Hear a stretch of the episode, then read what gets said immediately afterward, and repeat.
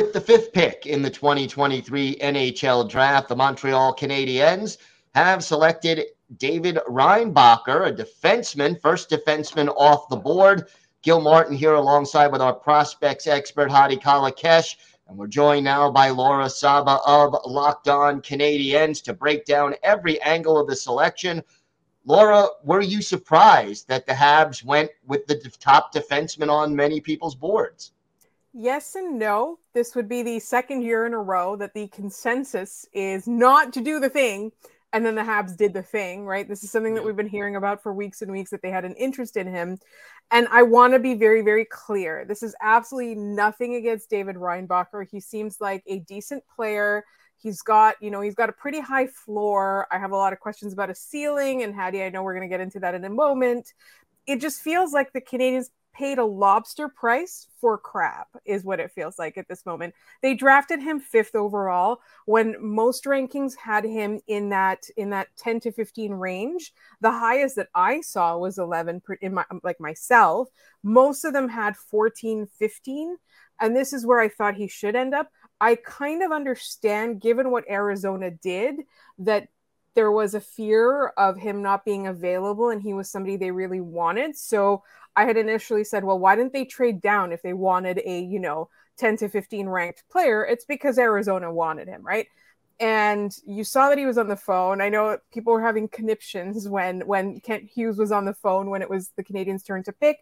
I wonder if it was just trying to suss out is that what Arizona wanted, right?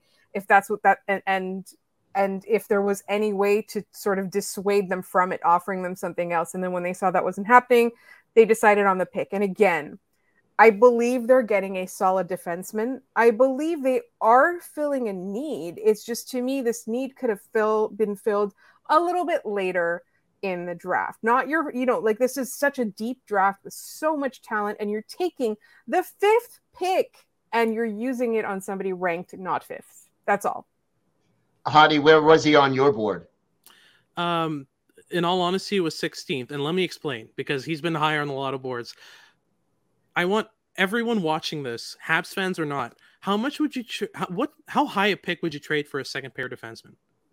Because in all in all likelihood, that's what David Reinbacher ends up being. He's rock solid defensively. He's a tremendous skater, um, really good at defending the rush and breaking out the puck.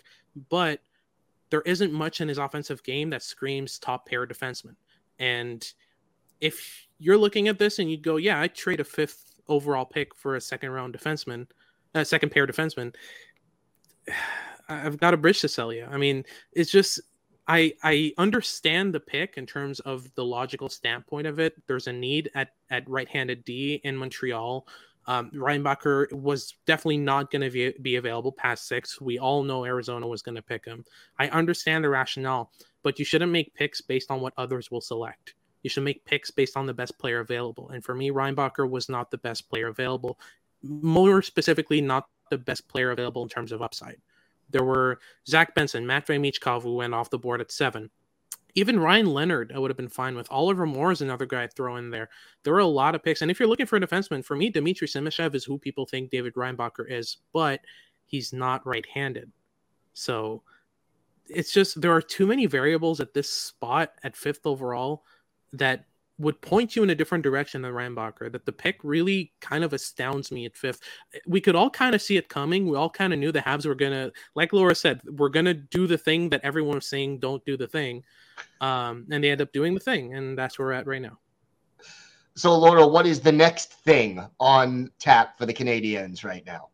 Go off the board and and do one of those high upside picks. Might not have you know a high floor. Maybe it's a high risk, high reward. I want to see some risk. I want to see some creativity. I want to see some offensive upside. I want to see a home run. This is not a home run. And that's, you know, they, they've still got quite a few picks, even though they, they traded two picks yesterday for, for somebody who's basically a slightly better Jake Evans up until he proves otherwise.